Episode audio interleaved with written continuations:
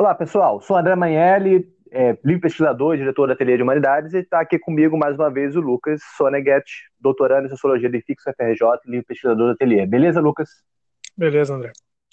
Vamos lá, vamos começar então a conversar um pouquinho sobre o segundo volume da História da Sexualidade do Foucault, o uso dos prazeres. Lembrando que no episódio anterior a gente trabalhou o primeiro volume da História da Sexualidade, que é a vontade de saber.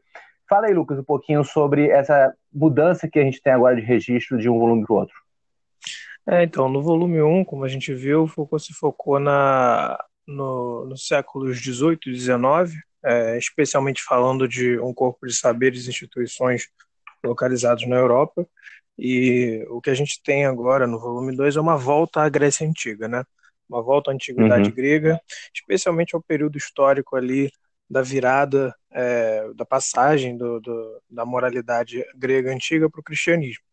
É, é um momento, assim, digamos, no volume no volume 2, o uso dos prazeres, a gente está falando de pensadores, filósofos que escreveram desde o século V até o século III a.C., é, no Cuidado uhum. de Si, o volume 3, a gente está falando do século I e II depois de Cristo, e nas Confissões Sim. da Carne, o volume mais recente, volume 4, a gente está falando dos séculos II e V a.C., e aí já estamos falando né, da, dos pais da igreja, né? Já estamos falando de um cristianismo uhum. mais é, a todo vapor.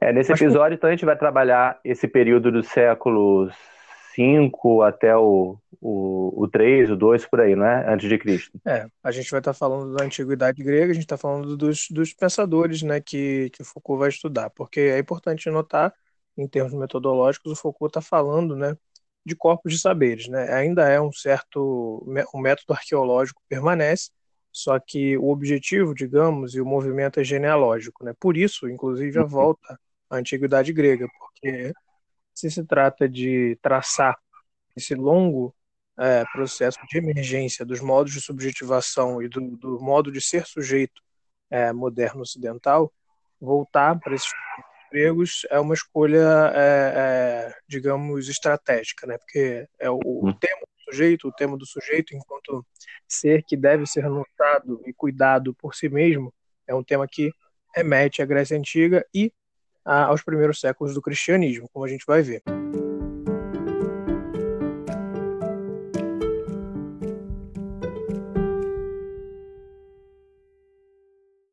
Me fala um pouquinho, só para a gente poder começar a costurar, qual é a passagem, então, o que, que faz com que ele vá, então, aos gregos, a, a Platão, Aristóteles, aos cínicos, a, depois ao período do helenismo, é, sendo que a gente estava ali na, na, na, no início das técnicas modernas de confissão, pensando mais no nascimento dos biopoderes. O que, que o levou a, a essa transformação, a essa mudança completa no projeto? Lembrando que foram aí oito anos entre um volume e outro, né? Alguns falavam que ele estava numa crise de reflexão né?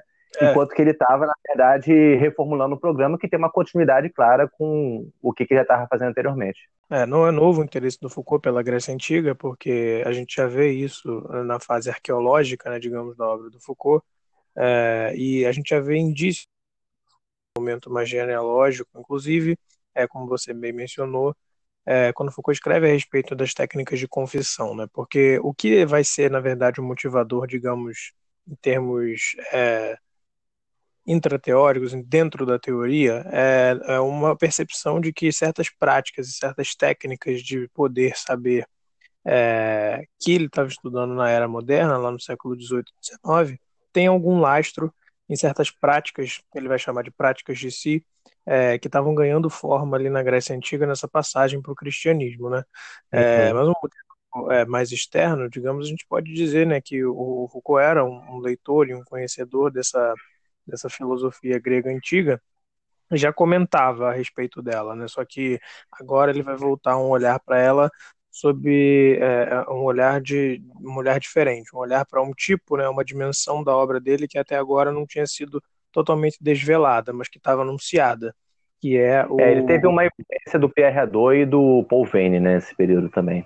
Pierre claro, foi importante nessa ele, virada. Inclusive, é, ele inclusive menciona o Paul Vane e, e, e no, no, início do, do, do, uso dos prazeres, do volume 2. É, e diz uhum. que deve a ele, é, inclusive, uma das coisas é, uma das, das, hipóteses básicas né, de, desse uso dos prazeres, e que é a respeito da passagem da antiguidade grega para o cristianismo, e de certa forma da passagem da antiguidade grega para aquilo que a gente entende como a moralidade moderna em torno da sexualidade. Né? Porque o que Foucault vai dizer, uhum. E isso também é o que o Paul Vane diria, é, e dizia, é que, ao, ao, invés da hipótese comum de que houve um aumento de interdições, uma moralização mais intensa e um surgimento de restrições mais severas na, na passagem para a era moderna, que você tem um, um deslocamento gradual no núcleo daquilo que era considerado a sexualidade. Aquele dispositivo uhum. da sexualidade que já tinha sido descrito na vontade do saber, ele vai voltar na antiguidade grega e vai perceber, ó, existia algo é, semelhante aqui, algo estava tomando forma.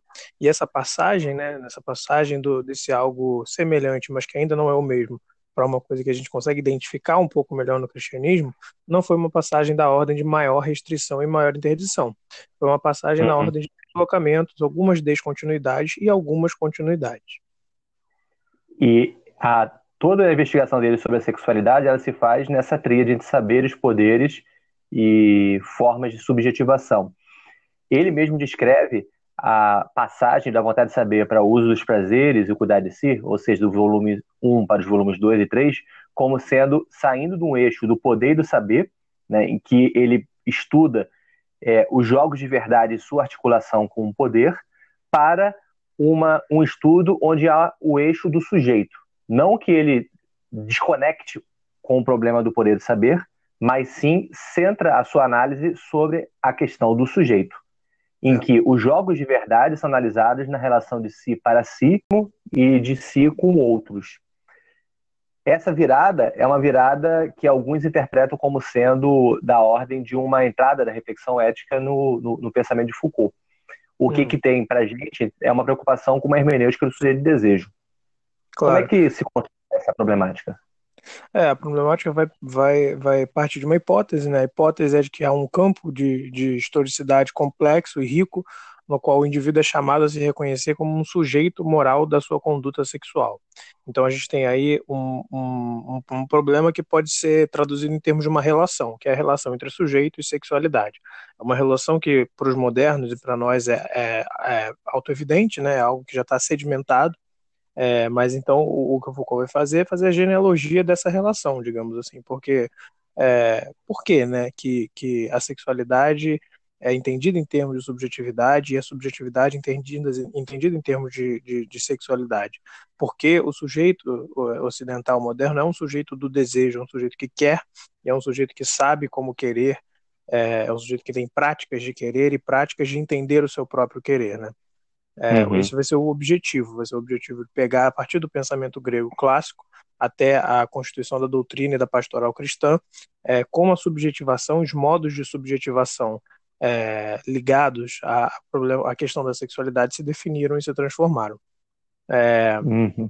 A gente tem então o, o, os termos da problemática, é, tem algumas conceituações assim que o Foucault vai fazer no início do volume, mas isso não vem ao caso porque os dois conceitos mais importantes que a gente deve, deve ter em, em mente, é, ele está falando de modos de subjetivação, é, que são maneiras uhum. de se compreender e de se fazer como sujeito historicamente é, situadas, e de práticas de si, que são as práticas através das quais esse sujeito se conhece, se decifra e se faz um sujeito num determinado contexto histórico.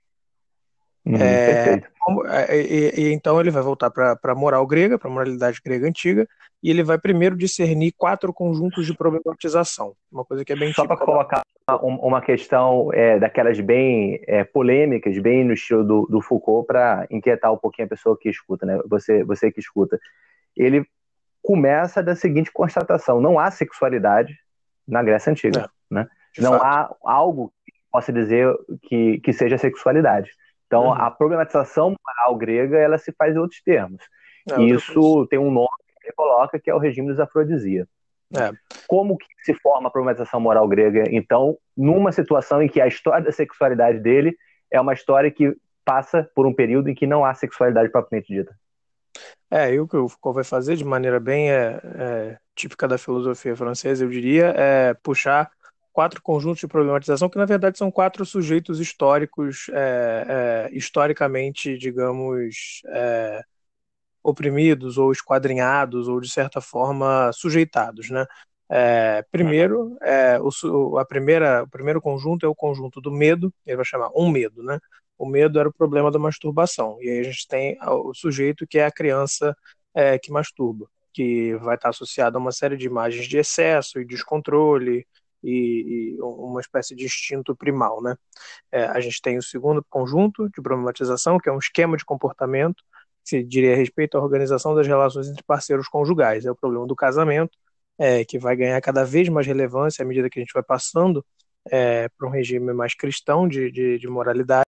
É, o terceiro conjunto de problematização é, ele vai chamar de uma imagem, é, diz respeito ao perfil é, do homossexual como imagem desviante, a partir do qual é, vai se balizar a sexualidade, entre aspas, normal. É, e aí a gente tem a figura, no caso da moralidade grega, do homem efeminado, que geralmente era o rapaz, né? É, uhum. é aquele cujas qualidades viris ainda estão enfraquecidas, é, mas que em potência é um homem. É, e o quarto conjunto, é, ele vai chamar de um modelo de abstenção, que diz respeito ao domínio do prazer e a questão da temperança, é, que vai uhum. ganhar um outro nome, respeito a um, a um, a um eixo próprio né, da, da do conjunto de moralidade da, da antiguidade grega. É, e aí a gente já tem uma relação muito firme que vai, que vai perdurar até o cristianismo, que é a relação entre a abstinência e o acesso à verdade, algo que já estava estabelecido em Sócrates. É, não deixa de ser uma reflexão numa genealogia que há um prazo mais longo é uma genealogia do sujeito de desejo, mas no prazo mais curto, que se situa no contexto da, do nascimento da filosofia, onde Sócrates é uma grande figura nisso, é o de surgimento da elaboração de uma moralidade em que a, o sujeito, e podemos dizer com uma certa concessão à sexualidade, acabam sendo norteados em função de uma, de, um, de uma verdade que tem um caráter universal. Né? Então ele está trazendo aí uma, uma e nisso o modelo de abstenção é importante, em que a subjetivação ela começa a nortear por um ideal de verdade e não por uma estilística é. de existência. Para aqueles que escutam Foucault, falam muito sobre Foucault nesse período, sabem que um conceito importante dele não é somente o práticas de si, mas do estilo de resistência que existe na Grécia Antiga. Bem, é, a gente tem a gente tem aí então quatro conjuntos né, de problematização que estão ligados a tipos de sujeitos específicos e a gente também tem uma separação entre quatro eixos de problematização que eu diria que são na verdade é, os conceitos chave né, que o Foucault vai traçar é, nos escritos desses filósofos, desses pensadores na, na Grécia Antiga.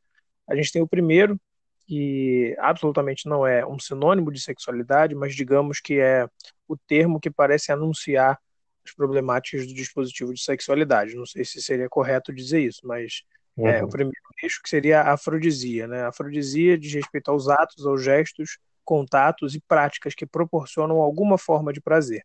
Então, dentro da afrodisia, não, não, não estão compreendidos somente os atos sexuais. É, você também tem o ato, por exemplo, de comer, a alimentação. É, você tem uhum. o exercício, você tem o jogo, uma série de outros tipos de atos que proporcionam alguma forma de prazer. É, uhum. Dentro da afrodisia, a gente também tem um, um, uma configuração específica do ato, uma morfologia do ato, que é a seguinte: o ato, é, que é a manifestação externa o desejo, que é uma orientação interna para um objeto, e o prazer, que é a sensação agradável experimentada pelo ato, estão indissociáveis na afrodisia. Né? Uhum. Essas três coisas não são coisas separadas que vão em direções diferentes, elas fazem parte de uma mesma dinâmica. Porque Sim, menos ato, importa... desejo e prazer. Exatamente. Menos importa é, a forma dos atos de prazer e mais importa a dinâmica, no sentido de que se eles são feitos em, em grande quantidade, em menor quantidade, quando eles são feitos, quando não são feitos.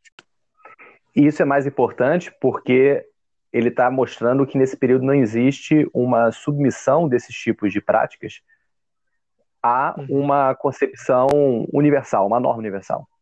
Claro. Eu acho que o ponto principal dele é esse daí, né? Então, ato, desejo, sujeito e sexualidade, eles estão numa dinâmica, numa, num movimento fisiológico em que, em que não há uma morfologia moral uhum. é, ao qual se deve é, se sujeitar, né? ou subjetivar. Lembrando que ele está trabalhando dentro dessa concepção ambivalente de sujeito, que é sujeito enquanto é, foco, é foco de ação, mas também enquanto sujeitado a normas. São nomes estranhos, né, gente? É afrodisia, é. creses, encrateia e sofrosínio. É, Não é se preocupem, o... são, é, simples, os nomes são feios, mas as ideias são simples. É, o Foucault ele não facilita é, fazendo qualquer tipo de tradução. Ele trabalha com os nomes nos termos é, é, gregos mesmo. Então a gente tem a afrodisia e a gente tem a cresis. A cresis é a ideia do uso dos prazeres, né? Se a afrodisia está falando dos uhum. atos, gestos, práticas que provocam prazer, na cresis o nosso, nosso olhar vai se voltar para o uso. E não, não só para o uso, mas para as circunstâncias do uso, né? Ele vai falar de uma tripla estratégia uhum. da cresis, que diz respeito a três dimensões é, que, digamos, chancelam o, o, uso dos prazeres. Primeiro, a necessidade, quando é necessário usar-se, usufruir de um prazer. O momento, e aí o momento uhum. compreende não só o momento temporal, mas também é, o ambiente, uhum. o clima, né? o momento em termos mais amplos, ambientais, e o status social, que vai idade. ser é, o status uhum. idade também, no caso do momento, e o status social, que também vai compreender a idade, mas vai compreender, por exemplo, ser homem ou mulher, é, o lugar na polis, uma série de coisas. A gente tem que ter, tem que ter em mente que a gente está falando de uma, uma, uma teleologia moral, e como é, você falou, André, não diz respeito necessariamente à obediência a uma norma já estabelecida, mas diz respeito a uma busca por um tipo específico de liberdade individual. Esse era o era esse o horizonte desses filósofos, né? É, a liberdade de cunho bastante aristocrático, né? Exatamente. A gente não pode esquecer que estava-se numa sociedade que era aristocrática, que tinha um regime escravocrata, né? É, por isso que falo que era o horizonte para esses filósofos, né? Porque eles estavam escrevendo para um público muito restrito. É, e essa liberdade para eles não era liberdade que a gente vai ver nos existencialistas, por exemplo, não era liberdade moderna necessariamente. Era uma liberdade que estava vinculada a um destino individual que também é um destino coletivo. Né? O homem livre é o homem que é livre numa polis livre é, e que é livre, na uhum. verdade, uhum. para exercer o domínio sobre seus próprios prazeres. É, aí a gente tem Exato. a encrateia. A encrateia é essa forma ativa né, de domínio sobre si mesmo, é, que aparecia muito ajustada a uma imagética de combate é, no escrito desses filósofos. O, é, é uma forma de relação com o domínio, domínio de si. Para quem estuda é, ética antiga, sabe que é um dos, um dos pilares da ética antiga é essa concepção de um ser humano livre, é aquele que tem domínio sobre, sobre si mesmo, sobre suas paixões. Um outro tema é sofrosínio, que podemos traduzir de forma livre como temperança, né, Lucas? É o eixo, o, o último eixo, né, dessa da, da, da moralidade grega que ele vai é, separar, não o último, né? A gente ainda tem mais um, mas digamos o que, um que diz respeito a, ao domínio de si, que é a sofrosine, né? Traduzida livremente como temperança, é, que significa o estado que busca alcançar é, através do exercício do domínio de si é, é, e da contenção na prática dos prazeres. Esse estado de temperança é, não está necessariamente ligado a uma, digamos, a um, a um humor passivo ou pacífico na verdade, a temperança teve muito associada à virilidade, né, na moralidade grega.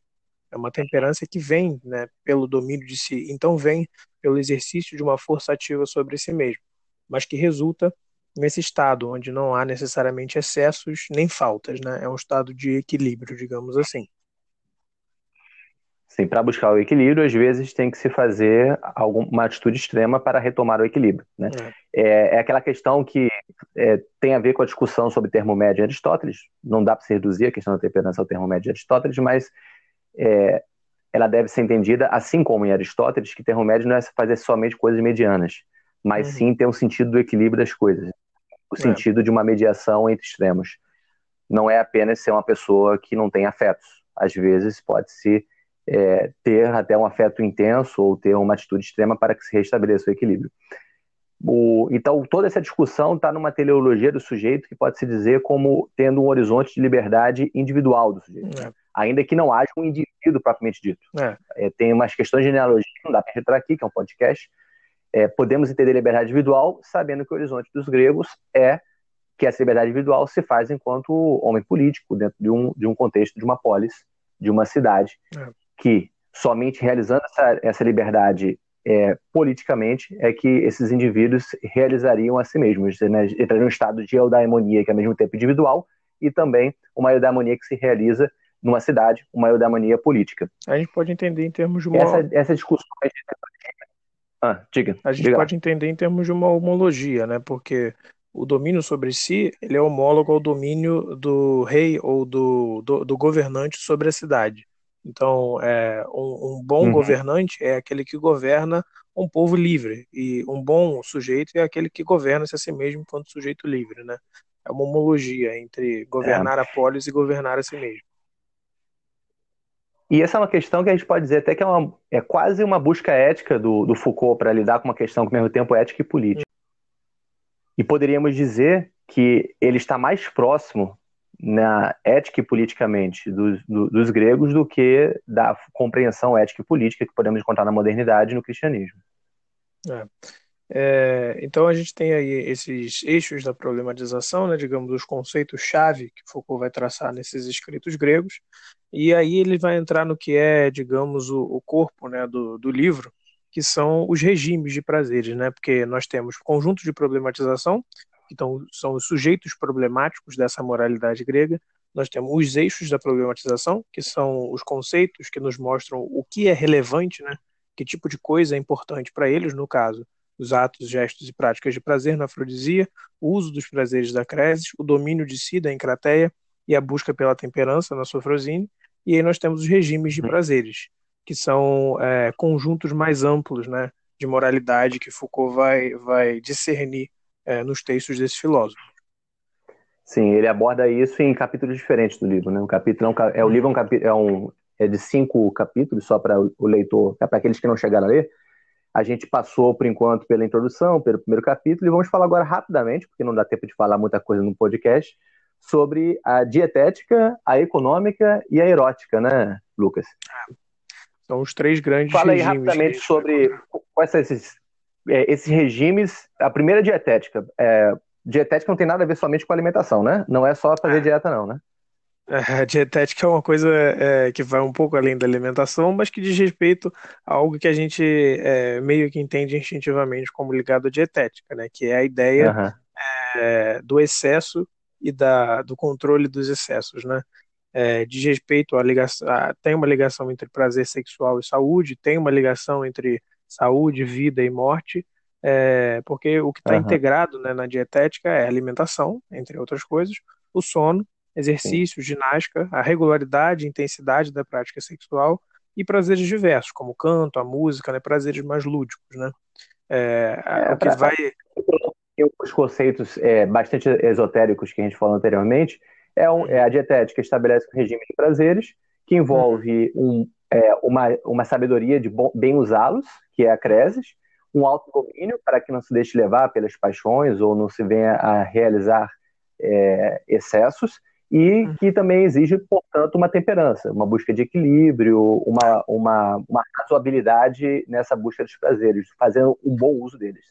É, o que a gente está falando na dietética é de uma boa gestão do corpo, né? É uma maneira de se relacionar é, com o próprio corpo que preza a, a justa medida a própria preocupação excessiva em atingir-se é, o regime da dietética de maneira plena era, era um risco, né? Seria o risco de você de, de autonomização entre aspas do regime. É o risco de dar ao corpo uhum. exagerado, né? Digamos, é, é o, o, atlético excessivo, né? Aquele que se preocupa demais. Isso é muito contemporâneo, né? É, completamente. É quando se torna obsessivo, né? Quando se torna uhum. maníaco, quando você se preocupa tanto com o regime alimentar que você começa a se tornar escravo dessa preocupação com o regime alimentar, ou que é, você, ou quando você comete excessos é, nas atividades físicas, uhum. excesso é, de exercícios. É, é, é, é, a ideia, né? E ele fala um pouco, acho que o Foucault escreve um pouco com uma espécie de de ironia, né, quando ele fala disso, porque em outras instâncias, né, quando interrogado a respeito da, da ideia da estética da existência, ele fazia questão de diferenciar o que ele enxergava né, nessa moralidade grega e o que ele via nos dias dele, ali na, na década de 80, 70, que era uma noção menos, né, era mais self-help e menos auto, uh, e menos prática de si, né. É, não se trata uhum. necessariamente desse tipo de gestão do corpo e da, e da mente é, que era comum na época, né? Que inclusive já estava sendo muito associado à figura dos, yup, dos yups, né? E à figura do, do, dos jovens executivos, né? Nos Estados Unidos. Não é, não é necessariamente uhum. isso, né? Não é aquela ideia do, do, por exemplo, que tem no American Psycho, né? Naquele filme. É, do, do personagem principal, que ele é completamente asseado, ele veste as mesmas roupas, ele é completamente é, ele cultiva uhum. o próprio corpo, cultiva o próprio espaço, é uma coisa completamente medida, né? é, a justa medida está ali expressa né, esteticamente, mas não é disso que se tratava necessariamente, né, porque aí já se trata de uma obsessão né, com, com, com a uhum. dietética. É, uhum. E a, a, a, dietética, então, diz respeito a isso, é esse regime é, dos excessos e das faltas. Né? É uma arte de, de, de, de atenção e de vigilância sobre o próprio corpo é, que visa modular. O corpo. É, uhum. que visa, visa modular e gerir os estados do corpo. É... Aí a gente há tem... preocupações em relação a isso. Quais são as preocupações em relação a isso? Violência, despende e morte. Né? É. É, que estão relacionados com essa reflexão na boa gestão do corpo. É uma uhum, má gestão do né? corpo é, é. está sempre exposta à violência, despende e morte. É. a gente não tem como usar muito nessa, na questão da dietética, né? Uhum. É, a gente pode, pode passar para a econômica, que é um, um, um, regime que vai ser muito, muito mais importante, eu diria, na, na, moralidade cristã, mas que já tem o seu lugar na moralidade grega, é, que é a, a, a ideia, é a arte da conduta do homem como superior e chefe de família. E aí na econômica a gente também entra é, com os regimes de, de, de relação conjugal. É, o, hum. o, a relação conjugal aí nessa moralidade grega era, era uma relação assimétrica, logicamente. É, a gente tinha uma simetria hum. de códigos, né, que é o que o Foucault vai, vai dizer. É, os status dos esposos e suas obrigações são desigualmente distribuídas. A mulher, enquanto esposa, é, tinha o dever é, de fidelidade, a exigência de fidelidade sobre ela, é, e uma fidelidade absolutamente inviolável, né? Enquanto o esposo, é, para ele não existia a exigência da fidelidade. O que existia era que era a exigência de que a mulher, né, a esposa, é, fosse acima de todas as outras, né? É, então ele não, ele uhum. podia procurar relações em outros em outros lugares, mas ele nunca, jamais poderia é, colocar essas outras mulheres, essas outras pessoas acima da sua esposa.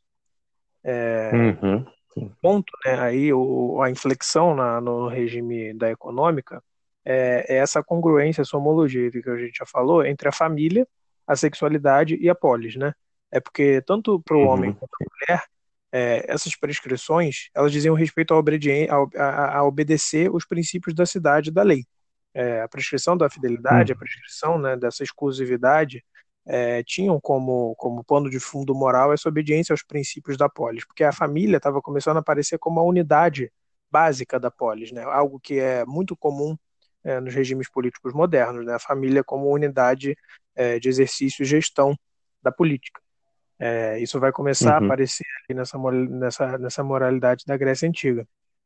É, e assim como a família é uma unidade né, básica da polis, o homem então deveria gerir a sua casa de acordo com a imagem de um bom governo, né? Ele deveria fazer funcionar Sim. nessas relações assimétricas um princípio de justiça, né? E então comportar-se como um cidadão por excelência dessa cidade platônica. Uhum, sim.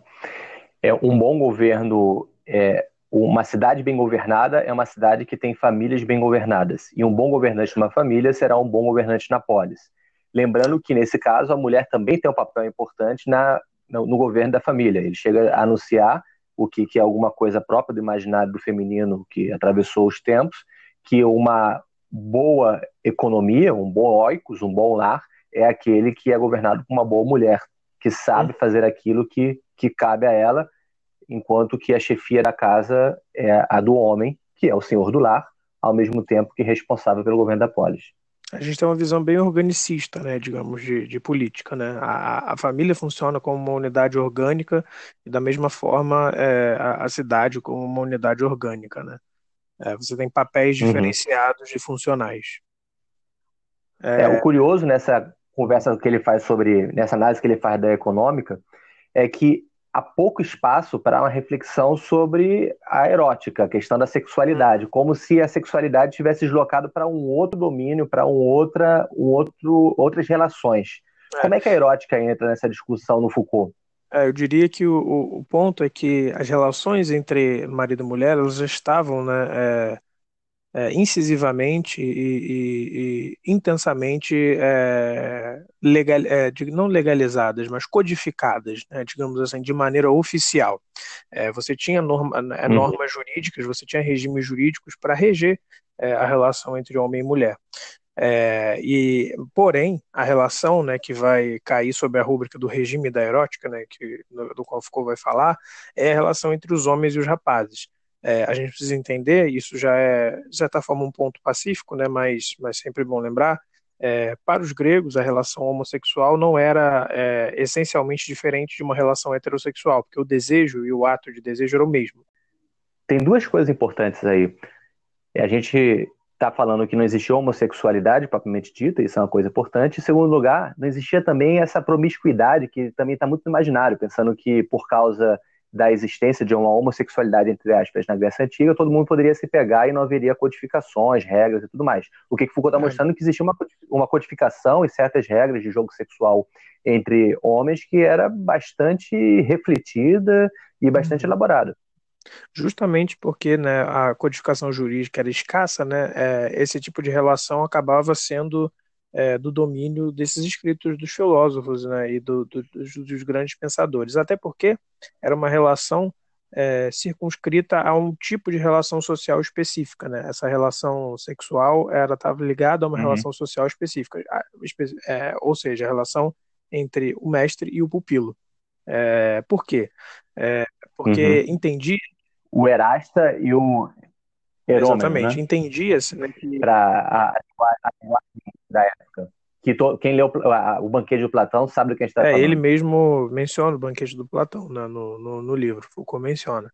É, mas o, o que a gente tem, né? Vamos fazer a, a, o contraponto, né? Na relação matrimonial, matrimonial entre homem e mulher, você tem é, assimetria né, de papéis, como a gente já, já falou, é, porque você tem sujeitos é, políticos diferentes, sujeitos que têm status diferentes. No caso do homem e do rapaz, você tem sujeitos que têm status diferentes, mas somente em potência. Por quê? Porque o rapaz é, entende que ele vai se tornar homem. Então ele vai ser um igual daquele, daquele mestre. É, e de certa forma, então ele já é. Porque em ah. potência ele vai ser. É, então você tem uma. É, e o Herômeno, vale lembrar que nessa época era muito novinho, né? Ele chega a falar que ainda estava com barba para se fazer, né? O, no iníciozinho da pois é, barba. Pois é, porque... Está se falando de uma relação com o Erasta, que é, o, que é o, uma espécie de educador uhum. ou de iniciador, aquele que vai desenvolver pessoalmente o menino, que é bem mais velho do que ele, e o menino que está em plena, eu acho que início da adolescência, adolescência, 14, 15 ah, anos. Até justamente porque a imagem, né, como a gente falou no início, esse conjunto de problematização, né, a imagem do, do homem efeminado era a imagem de um homem que ainda não tinha é, mostrado fisicamente suas características tipicamente masculinas, né? Por isso ele se aproximava, né, da, da uhum. figura feminina. É, e, mas então como é que fica essa relação? Essa relação acabava é, sendo é, regida na forma de um jogo de recusas e de esquivas, né? na qual a relação sexual propriamente dita é adiada. Uhum. Ela é adiada e ela é, é consumada somente é, mediante a afirmação de uma troca. Qual é essa troca?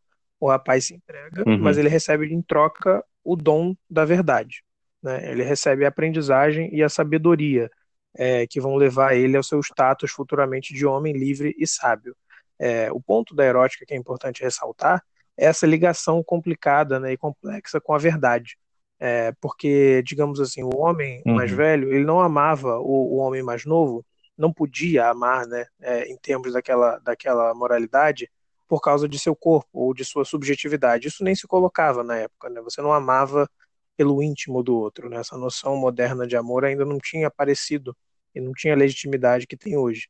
É, na verdade, ele amava a própria uhum. beleza é, que se instanciava é, naquele rapaz. A beleza enquanto essência, né, a beleza enquanto aquela ideia de beleza platônica, uhum. ela se instanciava naquele rapaz, e por Sim. isso, na verdade, o que o homem encontrava nele não era aquele rapaz específico, mas era a própria ideia de beleza, e assim a própria ideia de verdade, né, a beleza verdadeira. Exato. É, o amor à verdade é amor à beleza. Exatamente. As duas coisas estão junto. Isso, o banquete é uma obra-prima, é. onde se faz os discursos, as reflexões, onde boa parte dos interlocutores do banquete faz essa associação de Eros com o amor à beleza. Né? E em alguns deles, como no caso do próprio Sócrates, esse amor à beleza implica o amor à verdade.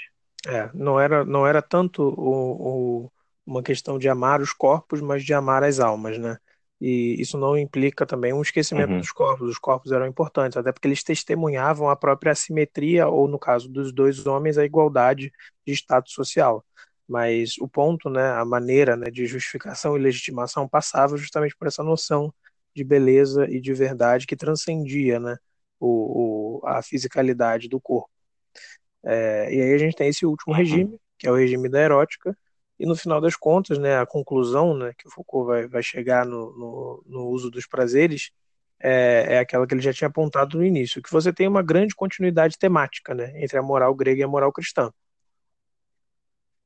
Você tem é, uma continuidade temática, primeiro, na preocupação na relação conjugal entre homens e mulheres, segundo, no acesso à, à verdade na relação consigo mesmo, né, no caso da temperança, você domina a si mesmo para encontrar, encontrar seu estado verdadeiro, que seria o estado de liberdade, é, e você tem também a renúncia e o uso do prazer sexual, e como essas duas coisas vão variar dependendo do status do indivíduo, dependendo de uma série de outras coisas.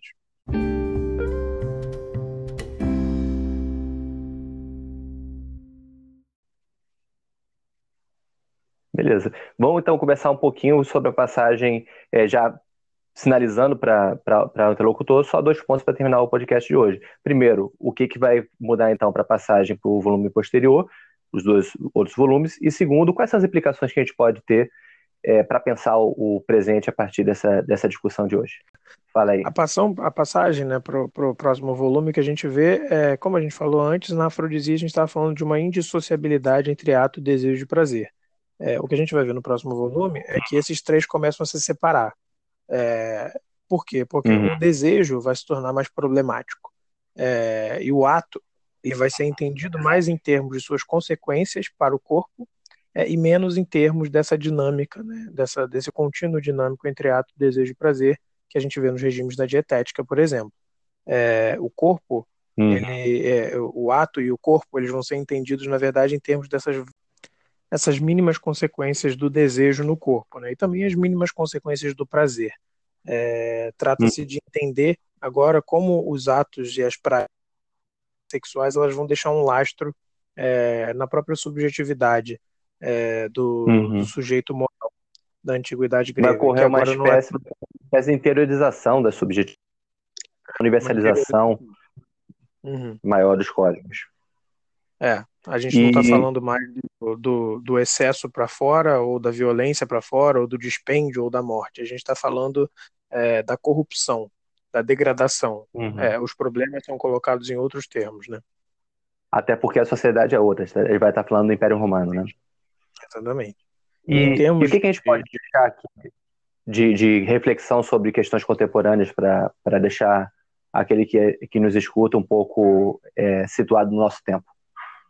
É bom, quando eu vejo, quando eu revisito o volume 2, o uso dos prazeres, eu sempre fico pensando, né, é, como é que é possível a gente comparar e às vezes tensionar esse tipo, né, de, de, de, de subjetivação e de prática de si, que tinha como, como pano de fundo, como teleologia moral, digamos assim, uma liberdade individual, que também é uma liberdade coletiva e que também tinha como, como objetivo a formação de uma existência bela, né? Uma, uma a estética uhum. da existência, né? Que ele vai falar.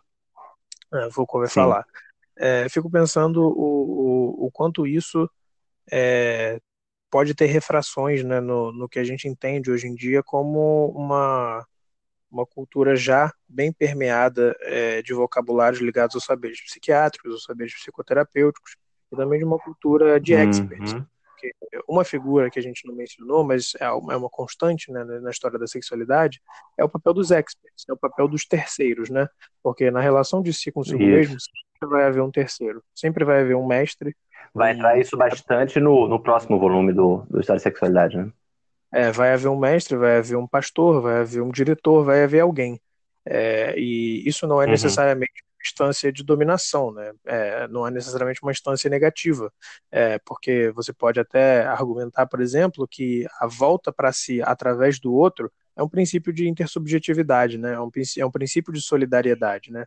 Encontrar a si mesmo através do encontrar o outro. É, mas é, é, é, uhum. é, isso, na verdade, que fica, né? Quando, quando eu revisito esse volume, né? É um, é um, é um, um nódulo é, ético e político é, que a gente encontra na prática de si, que até hoje parece ser relevante, é, porque não é à toa que a gente fala, que se fala muito em termos de, de cultura ocidental, de autocuidado, de, é, valor, de valorização do si mesmo, de subjetividades né, é, profundas e, e multidimensionais e, e, expressivas e autônomas, esse tipo de é, compreensão do sujeito que a gente tem contemporânea não é não está desvinculada para mim desse modo de experimentar o sujeito que se estabeleceu é, há tanto tempo atrás. Né? Na verdade, a gente tem aí algumas continuidades e muitas descontinuidades né, também. É, a gente não fala uhum. mais de um acesso a uma verdade transcendente através da renúncia de si. É, essa parte da, da, renúncia de si para encontrar a verdade né, ficou bem é, circunscrita a, ao registro religioso. Né? Não é algo que parece ressoar muito com a moral laica de hoje em dia, né? mas não sei. O que, que você acha? Eu acho que, que sim, tem, tem tudo a ver o que, que você está dizendo. Eu acho que eu não diria que não existe vinculação hoje em dia com práticas de si, com ideais de verdade transcendentes, a gente tem, mas não é no sentido grego da, da questão. Né? A gente tem muito dentro de uma concepção de verdade transcendente que é no horizonte é, de uma sociedade que se cristianizou. Quando hum. os gregos estão falando sobre essa associação da, das formas de subjetividade com uma concepção de verdade que, que espiritualiza os indivíduos, está se falando isso numa, numa concepção em que é, o banquete do Platão mostra muito bem. Né? O amor à beleza faz com que haja um processo de transcendência, de ascese, uma à verdade. E o Platão, na minha perspectiva, ele é perfeito no discurso que faz de Sócrates com Diotima, é, em que esse amor ao corpo belo, um corpo belo sexual, um corpo físico, ele começa a fazer um processo de ascese que você começa a amar é, a beleza em geral, e você começa a acender camadas mais universais de uma, de uma relação com o mundo, chegando hum. a uma concepção, a, a, a, universais a partir desse movimento é, erótico em que o indivíduo ele, ele se aproxima de uma concepção de verdade mais universal a partir de uma experiência que é, antes de tudo, amorosa de mundo. Isso está no uhum. Platão. A coisa que faz com que eu me distancie do Platão é quando ele é, faz a passagem dessa concepção de uma sese por meio do amor ao belo, que parte da, da, da existência carnal, física, do amor ou do desejo por um corpo é, é, singular, para falar que nas palavras de Sócrates, quando se chega ao belo em si e a ideia de belo, o belo do corpo se torna menos importante. Aí abre uhum. um caminho para uma concepção de que é idealizado, uhum. e com isso abre-se um caminho para essas, esse movimento de acesso extramundana, né, de é. saída, de desinteresse pelo mundo e de desprezo uhum. pelo mundo, e entrar em concepções místicas de mundo que são parte da, da tradição cristã, nem todo cristianismo se associa ao, ao, às concepções místicas de amor e de, e de, e de forma de existência,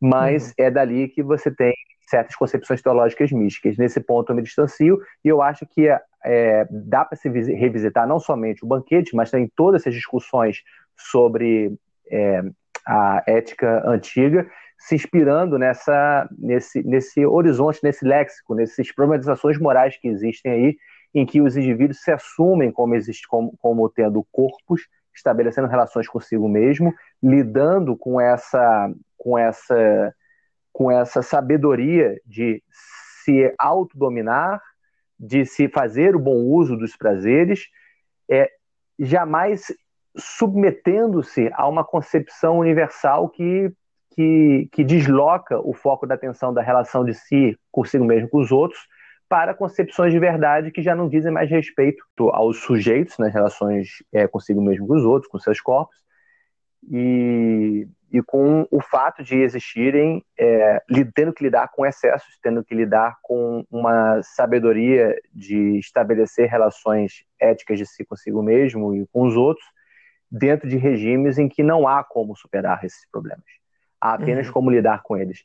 Eu acho que nesse ponto há muito que se aprender ainda revisitando os gregos via Foucault e para além dele, é, dentro do contexto contemporâneo, em que a gente está muito dentro de horizontes em que ou se cai numa concepção é, expressivista de sujeito, onde não consegue mais pensar uma dimensão ética, a cada um sua verdade, a cada um sua moral, ou de outro lado, há um retorno de verdades transcendentais que se querem impor de forma obscurantista sobre todos. É.